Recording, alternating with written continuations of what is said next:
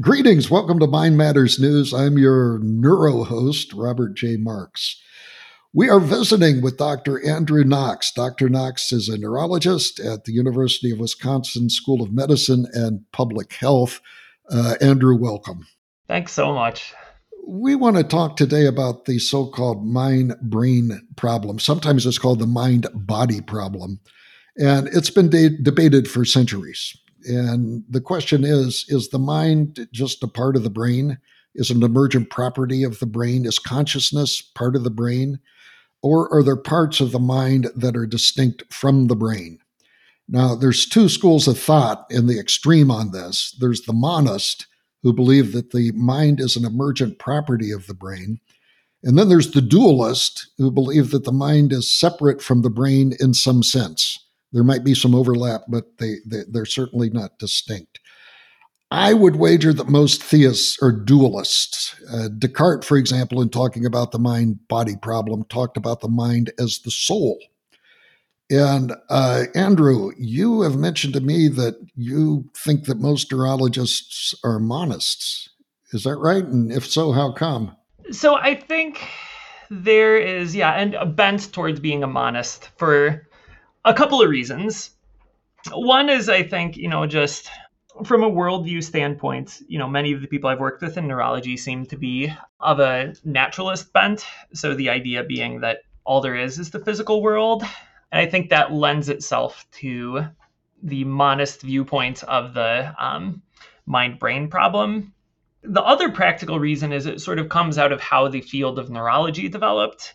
You know, we talked a little bit about strokes and how you look at a patient who has an injury to a particular part of the brain, and then you see that they lose a particular function. So, neurology kind of has embedded into it this way of thinking that certain parts of the brain do certain things, um, are associated with certain functions. And it just sort of naturally leads to the idea that, okay, the physical substrate of the brain does this thing or that thing. And so, probably it's responsible for all of how a person is. Does that make sense? Yeah, it does. Okay, understood. So, wow, most of the neurologists are monists. You know, um, in I, I, I, helped write a biography of Walter Bradley with Bill Dembski, and Walter was in deposition one time, and he was questioned about the difference between a naturalist and a theist. In his, in his case, specifically a Christian perspective. Mm-hmm. And he was asked the question from an ACLU lawyer who was a naturalist and atheist. He said, uh, uh, Dr. Bradley, are you a Christian? He says, Well, yes, I am. And he says, Well, how, as a Christian, can we trust you to come up with, with definitive, disinterested uh, answers in the area of, of science? And he was Walter was uh, testifying about science books in the state of Texas. It's a really big thing because mm-hmm. when a science book is adopted in the state of Texas, it's adopted in a number of number of different states. Uh, Bradley's response was, I think, wonderful. He said, uh, "I'm sorry, sir. I'm not the one with the problem. You're the one with the problem. You have you have ensconced yourself in a small silo of expertise and belief, and everything that you come across must fit within this silo." Now I can accept things happening in a in a natural way. He says, but from my perspective, it isn't the question of whether or not God did it. The question was how God did it. And I would say, sir, that I am, I have a much broader perspective and can be much more objective than you are because you are constrained to this little silo of naturalism. I thought that was just a beautiful response, and I think a very appropriate response for people that are are naturalists. And this is what you're saying of neurologists. They believe they're monists, so everything that they see has to be fit within this little silo of, of naturalism. It's uh, it's frustrating. I mean, well, it's it's a good example. I we are all sort of we all like to think of ourselves as impartial or you know fair judges of things, but we're all constrained by the things we believe about the world. Sometimes those, you know, those uh, assumptions have practical implications for a question. Sometimes they don't. But in this case, you know, if you are someone who thinks that there only is the physical world, then, you know, of course you're going to say there's, it doesn't make any sense for there to be a brain and a soul, like two separate things. Yes. You, you're sort of stuck believing that it has to come out of the physical activity of the, of the brain itself. Right. And, and, you know, to be fair, like someone who is a Christian has probably some of the same or bringing some of the same assumptions in and it affects how we think about the problem a little bit too you know if you're a christian you're told in the bible that there is a soul and there is uh, the body and they're different things and so you know you can't help but bring that into how you study these sorts of problems that's true everybody has their bias i always say artificial intelligence without bias is like water without wet. you you exactly. you have to you you have to have some sort of uh, uh, bias. But uh, in my case, there's been a number of times when my mind has been changed, um, mm-hmm. and I yep. think that that's one of the beautiful things about. Um, about faith and specifically Christianity is that you can address any problem. There's nothing which is nothing which prohibits you from looking at anything.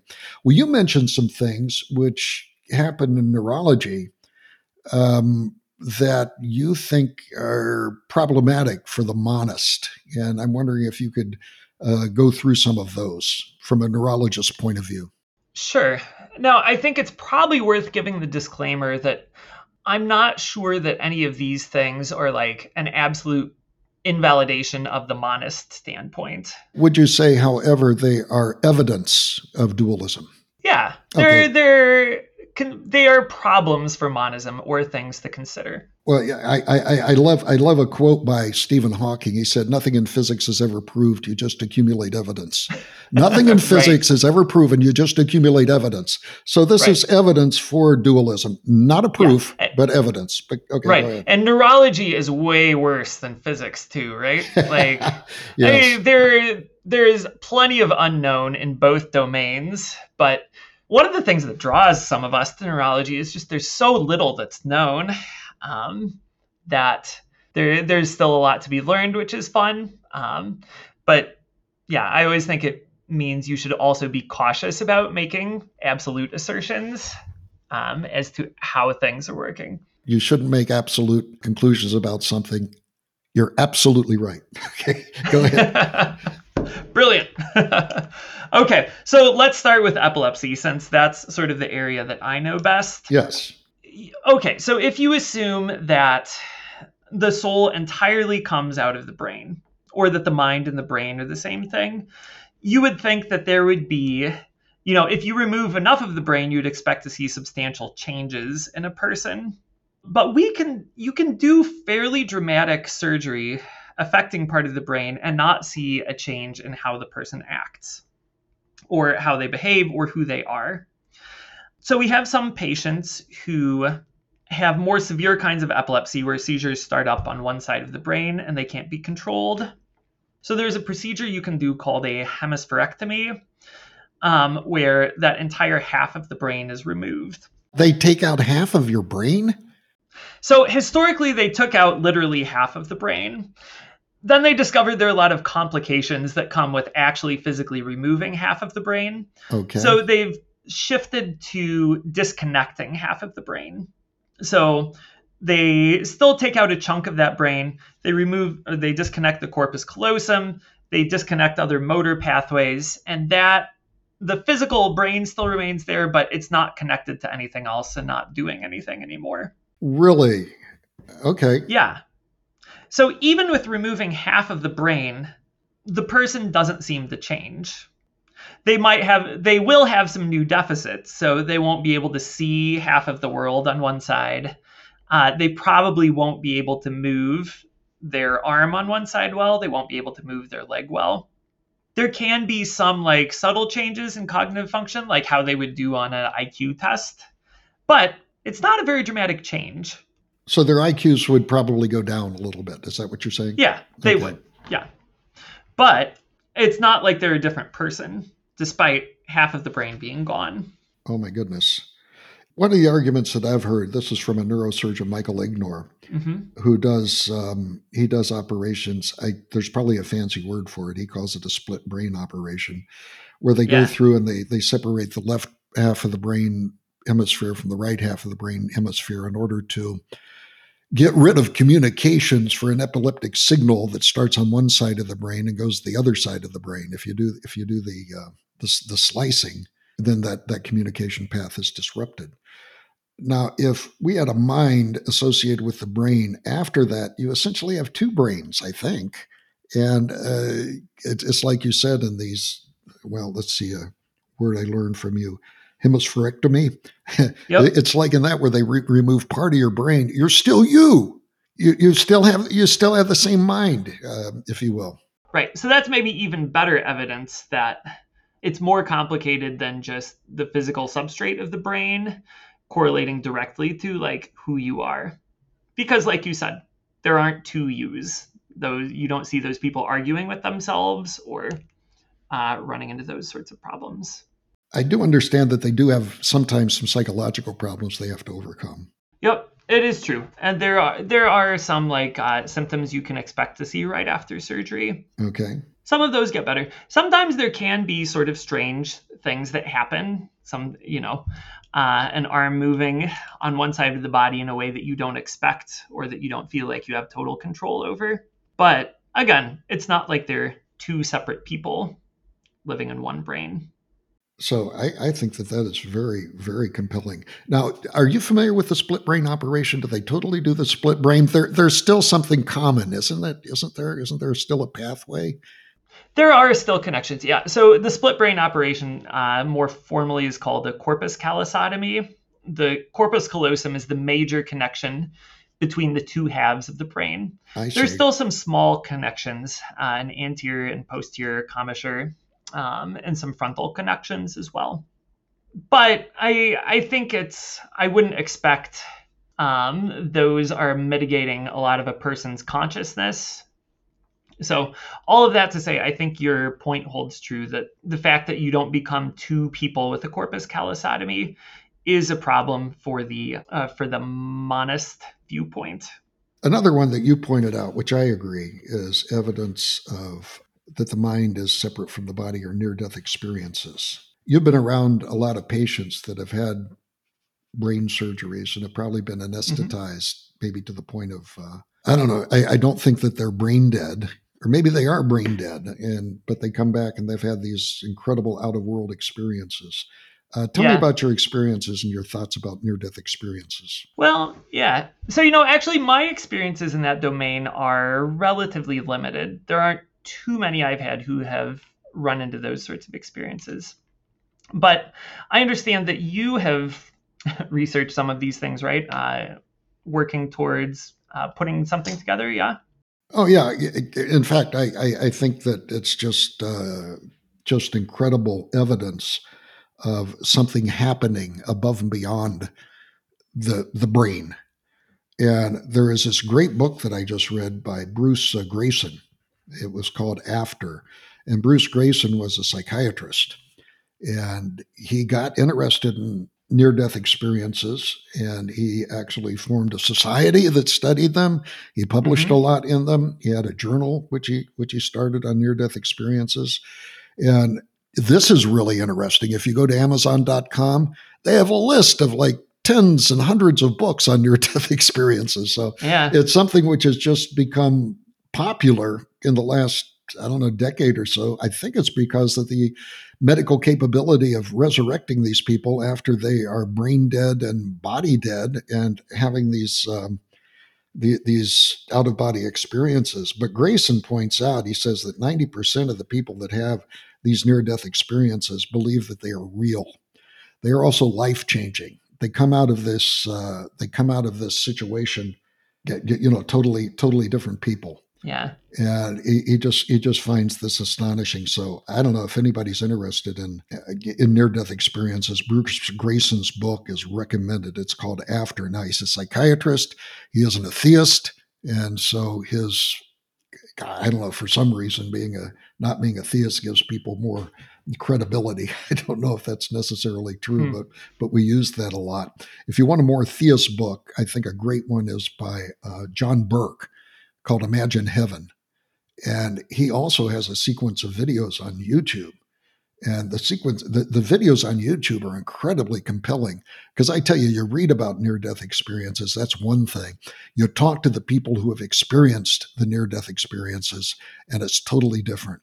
You see their commitment, they begin to cry, they begin to break down.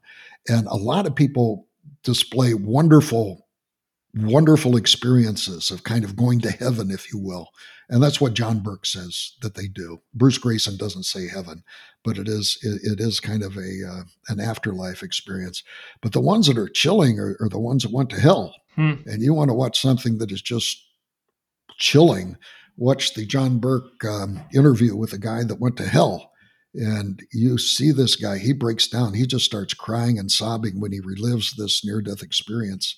And you know that indeed these are these are real experiences in the sense that 90% of the people that have them say that they are real. Now, I actually asked asked a uh, one of your one, one, of your colleagues, uh, Tononi, mm-hmm. yeah, about near death experiences. He said, "Well, you know, I can give you drugs like um, I don't think he mentioned it, but LSD or peyote mm-hmm. mushrooms mm-hmm. or something like that. Yeah. And you can experience something similar. But there's near death experiences which are uh, documented, and it's more than one.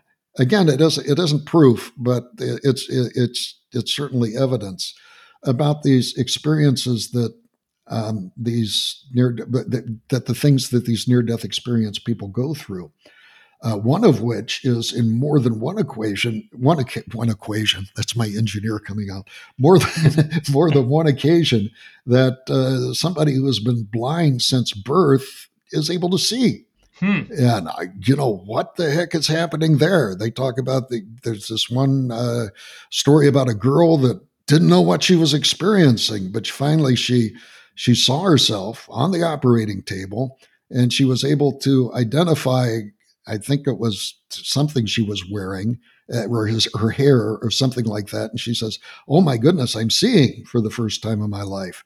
There's other cases where people had out of body experiences. They could uh, they could tell things that happened um, external uh, to the operating room. Mm-hmm. Uh, in one case, there were objects which were not visible at all from any any perspective, and the person experienced them.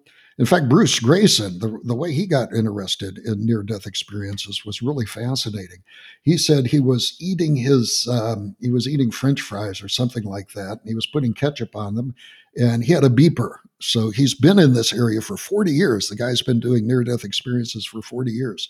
So he had, his beeper went off and they used to call that beepilepsy, where, where, the beep went off and he jumped yeah. and, and, he spilled ketchup on his tie. Well, he took his napkin and he dabbed it in a sheet of water and he, he rubbed it and tried to get it off and uh, it couldn't go off. It turned out at the time he was treating, he was a psychiatrist now, he was treating a girl that had tried to commit suicide that was in a deep coma. And he began to talk to her sister, trying to tell her what was going on with her sister that tried to commit suicide.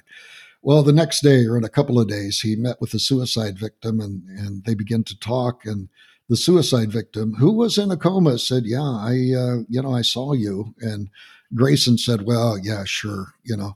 Um, I don't know. I, I'm, I'm a big skeptic if I hear a single a single anecdote. I like mm-hmm. to see a yeah. bunch of them in order yep. to accumulate evidence, but a, a single anecdote doesn't make it. Uh, but she says, "Yeah, I saw you talking to my sister," and he thought, "Yeah, yeah, sure, okay." See, she said, "Yeah, you were wearing a, a gray flannel suit, and your your tie had this red spot on it." Mm-hmm. So she was able to actually identify that that red spot, not having seen her sister or you know talk to anybody else. Um, in terms of that uh, out of body experience, that near death experience, and I don't know how those sort of experiences such as blind people seeing, such as identifying objects not visible anywhere, and these other things. Um, I don't see that how they could be induced by taking LSD or peyote mushrooms. Right. I yeah, I agree. I think that that is the most if you're trying to argue for a dualist perspective, those sorts of stories are the most compelling from near death experiences, ones where people witness what happens while they are cardiac arrested or that sort of thing and can reproduce those details. it's it's hard to explain how that would happen just from a monist viewpoint.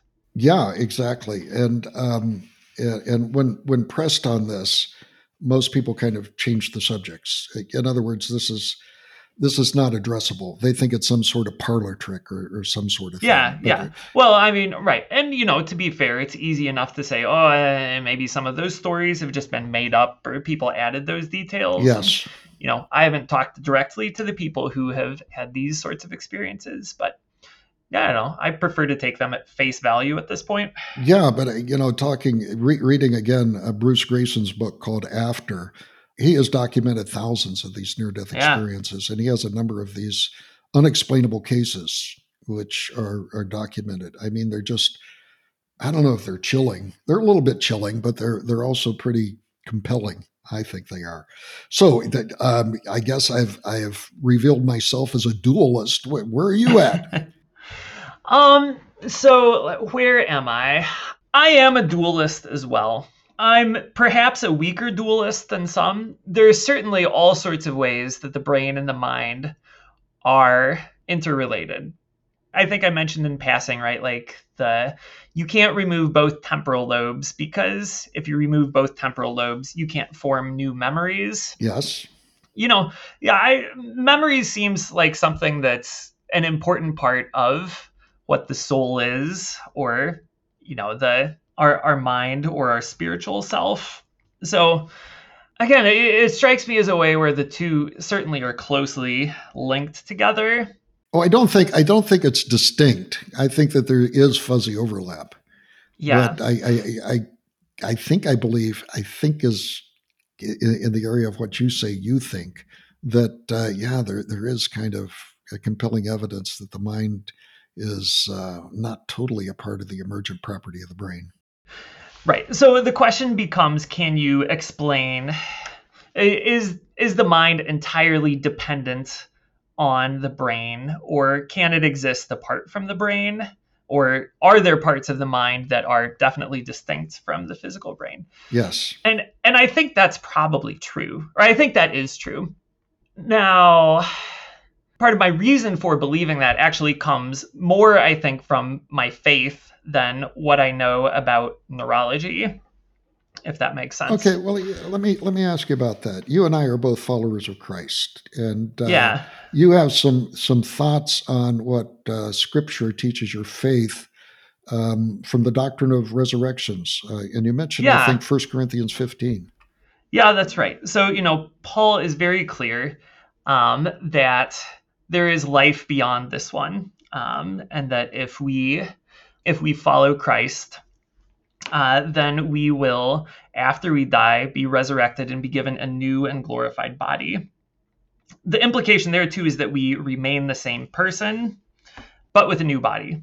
So that belief really requires that the mind somehow be separable from the physical substrate of the brain. Right. If one is going to talk about things such as eternal life, right? Right. If they were one and the same, then when the brain was gone, there wouldn't be any way to preserve the mind, preserve the person. But as Christians, we're told that will happen. So you're stuck saying at least that the two can be disentangled. Now, I can, I can sympathize with someone potentially who says, you know, all of what we experience as the mind comes about because of the physical substrate of the brain, and then God creates a new brain that somehow like starts at the same point, and then the mind comes out of that one. So some might argue that that's still some sort of in between position between like dualism and monism, or like some kind of soft monism, I guess. Yeah. And I can't work out like specifically which of those things is happening. Um, I think the thing I care the most about is um, saying that I, I really don't agree with the hard sort of monism that the mind is sort of it's there, but it comes from the physical substrate and it's kind of an illusion. And actually, everything you do is just determined by your physical brain, um, and you're sort of a prisoner to that. I reject that philosophy and teaching. I think there are all sorts of problems that come from that, and that it's not, you know, compatible with the Christian worldview. One of the people that I learned from quite a bit, uh, Andrew, was Roger Penrose, who Mhm. is a naturalist Yeah, who believes that the human brain and the computer can never be creative. He wrote an entire book called The Emperor's yeah. New Mind about this. Fa- just a fascinating book. Yet uh, Penrose believes that there can still be a naturalistic explanation. And we're seeing this happening more and more now as people are beginning to talk about maybe there's something happening in the quantum realm the idea of my book, Non-Computable You, that I wrote, was that uh, that everything that a computer does is algorithmic. Yeah. And there are things that humans do which are non-algorithmic. They can't be decided. They can't be explained by step-by-step procedures. Yep. Penrose is actually the one where I got this idea from, even though he's a mm-hmm. naturalist. But he looked around and he said that, well, you know, that the only thing in this world that I can think of that is non algorithmic, that is still naturalistic, is quantum mechanics. And he looked at the quantum world, which is non algorithmic. The collapse of a wave function is totally non algorithmic. And he says, I think that the secret to consciousness lies there. And then there's been other people which have come across and they talk about the idea of quantum quantum consciousness. However, uh, trying to review the material, I see no evidence of that this quantum theory has any traction. Yeah. It isn't to say that it won't. But my point is, is that being being a theist and talking about my silo being outside, including naturalism and also um, outside of naturalism, I do believe that maybe quantum quantum things may someday indeed prove or lend evidence to why we are conscious. We just don't we just don't know yet. It could be, and we might never know. Yeah. I I mean, I think if you were a naturalist, you could probably make a good argument for a monistic worldview that didn't involve quantum behavior. But yeah, I I don't know either. You can argue sort of everything is a result of quantum mechanics, right? Well, I guess yeah. If you drill down, if you drill down deep enough, I suppose you can. Right. Uh, but of course, I I maintain that uh, there are things which are non-algorithmic. I would talk about human emotions yeah, such yeah. as love, compassion, and the non-obvious ones are sentience, understanding, and creativity. Uh, properly defined, we have to we have to go through and we have to define what those are before we can talk about them. But uh, properly defined, yeah, they're not going to be creative. Uh, they're not going to be um, uh, sentient, and they're not going to understand what they're doing. Uh, and that's my contention and the entire you know focus of my book so. Yeah. But i believe that you know maybe there is something to the quantum and then you have to ask the question um, let me ask you this see what you think. There are there are organs which are grown in pigs okay?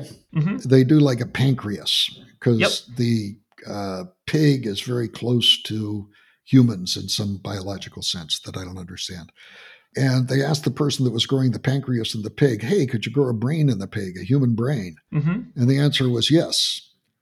And then the, the question is if you grew a brain in a human pig, would there be any sort of things such as consciousness or uh, non algorithmic things that it could do? I think that that is totally non answerable now. I don't know. Maybe you have some thoughts on it, but uh, yeah, I the closest I've come to dealing with that question, I guess. Uh, so, you know, I'm interested in epilepsy from a research standpoint too. Actually, um, a lot of what I do is computer modeling of seizures. Oh, which ironically sort of you know assumes this correlation between the physical world and you know what people experience on a higher level brain um, or higher level mind function. Yes. Um, but anyway, in thinking about different ways to study this, I talked briefly with um, some folks here who do research with um, brain organoids. What, what is a brain organoid? So you basically take uh, certain kinds of cells from a person and you can induce them to turn into neurons, and then you can induce them to start um, following typical brain development patterns, you know, using some of the same techniques you would use to make like a pig pancreas or that sort of thing. So you have little clumps of brain tissue basically that grow in a dish. And so my question for them was, oh, cool, you have these shapes and they um, that are sort of organized layers of neurons and that sort of thing. Um, do they have seizures or can you make them have seizures? And he kind of laughed and said, that's a great question. It's like, I don't really know. so when you have a structure like that, like certainly they don't do normal sort of activities and it's hard to understand whether they even like have typical abnormal brain activities you know, common dysfunctions like seizures or or other problems. Interesting. So those technologies are very interesting, very very young, shall we say. So what what are they using these brain organoids for? Are they using it to supplement missing brain tissue or something? No, no. I they're mo- used mostly for research at this point to better understand brain development and sort of the sequence of events that happens in neurons, and potentially to use, understand some kinds of disorders too. In your crystal ball, do you think they will ever be used for that sort of purpose for supplementing brain tissue? Um, not soon, okay. if ever. That's that's a safe answer, Andrew. okay. Yeah. Okay. I would say definitely not in the next five years. Okay. Well, that's going to be really interesting. And anything beyond five years, I'm really hesitant to say anything about. Okay. I want to leave you with a neurological uh, uh, joke that I do with my kids around visitors. Uh, when my kids were like one and a half, this is totally off topic, brand new, brand new topic. Okay when they were about one and a half, they were just learning to talk. And um, I, I would say, okay, come here, uh, Joshua. Okay, where, where's your nose? And he would point to his nose. I would say, good. And where, where's your lips? He would point to his lips. And your eyes, he'd point to the eyes. And then the ears. And then I say, where's your medulla oblongata? the reason that's so funny is medulla oblongata is just a funny word to say. Yeah. It really is. But I trained him to reach over and grab the bottom of the back of his neck. Nice. So he, he knew where the medulla oblongata was. So my kids have grown up knowing a little bit about neurology from uh, yeah. from what I trained them as kids. That's that's great. yeah, that is. Where's your medulla oblongata? I don't think there. I don't think there is another organ in the body that has as funny a name as the medulla oblongata. I agree with you. Okay, well, Andrew, what, what a joy to talk to you. Yeah, um, actually, I have one other thing uh, sure. just before we move on that I wanted to uh, to mention. So, you know, we sort of talked about how your worldview affects how you look at some of these problems, whether you're a dualist or a monist. Yes. I do think that despite some people's worldview, though, there's maybe an implicit assumption, or we naturally assume that people actually are dualists. So I think you see this when you see so some of the most ardent um, monists are folks who also are arguing for one day we should be able to uh, transfer human consciousness into a computer. Oh yes, can we upload ourselves? Right. And you know, you say, well, you make a different physical substrate and then move the same information over to this other system but again, implicit in that is something that eh, maybe monism isn't quite right because how can you transfer, you know, the same person to a different thing if it's not entirely dependent on the physical substrate? Does that make sense? It, it does. Um, I have I have a problem with it even on a more fundamental level. Uh, I think, and again, I learned this from a Nobel laureate, Roger Penrose, mm-hmm. that there are parts of the brain and parts of our mind that are non algorithmic. Yeah. If indeed that is the case, then when we upload ourselves to a computer, we can only upload the algorithmic part. Yep. We can't upload emotions. We can't upload the ability to be create or understand or be sentient or, or, or I believe, conscious. Um, mm-hmm. And so the, I think that if you took any person and you took away all of their non algorithmic traits, they would be pretty boring people. so well, certainly true. Yeah. Yeah. So I think that if we do a computer, it can't be the computers of the type we use today. Yep. It would have to. It would have to at least be one of these computers that was an organoid or something like that. Now you would do that. I have no idea. Right. Uh, so what, what do you think? You you agree? agree? Oh, I don't think that's anything people will ever be able to do. Yeah, beyond that, I'm not exactly sure how to go about answering the question. Yeah, I think you know maybe we joke in neurology sometimes about uh, the idea of brain transplants as a solution to problems. okay, t- let me ask you: Is that possible? No. Okay, it is not currently. Could it ever be possible? Uh, I I don't know. There are a lot of things I don't know. I, I could see that being a, a way of achieving immortality, maybe. Yeah, that, right. So that raises all sorts of interesting ethical questions if something like that even were possible. And, you know, if you could do that, maybe that would give other answers to the uh, mind body problem. I my, my gut instinct is that that is never going to happen. Oh, I'm just wondering at the connectivity problems. I have read about people that have proposed head transplants. And of course, mm-hmm. this is really ridiculous. I think they've done it on animals, but uh, currently the interface with the spine is so complicated that anytime you tried to do a head transplant on a human being, that transplant recipient would be a quadriplegic. Right. Because yeah. you couldn't you couldn't connect the spinal cord. You couldn't get the uh, right. uh, the rest of the body to work. So that doesn't seem to be a very good way of doing this. Yeah probably not. Now is it possible that like someday you could find a way of doing that and then give growth factors that caused things in the spine and brain to connect and maybe you could you know have some 20 year rehabilitation paradigm that would let you start to use things in the way you did before yeah maybe I don't know, but I I think it's unlikely.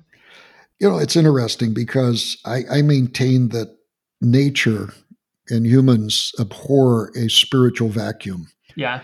And if if you are a monist, you want to achieve immortality. Now, us as Christians, we've known about immortality for a long time. Yep. Their answer for immortality is the upload of the brain. So yeah, it's it's these two different, total different philosophies trying to achieve immortality in a different way. Right. I agree with you. And again, I think it shows that really all of us have some sense that there is more to us than just our physical body. Yes. If you're a monist, you probably had to work to try to unlearn that at some point. But you know, the idea the the part of you that has intuition that that's true, you know, sort of still peeks out sometimes and i think that's where a lot of the discussion about uploading yourself to a computer has come from yes Okay, fascinating stuff, Andrew. This is this has been a great time. Um, I I've, agree. I've, really enjoyed uh, uh, chatting with you. We have been visiting with uh, Dr. Andrew Knox. Uh, Dr. Knox is a pediatric neuro- neurologist at the University of Wisconsin School of Medicine and Public Health. Thank you, Andrew. I, I had a lot of fun. You're welcome. Blessings. So until next time, be of good cheer.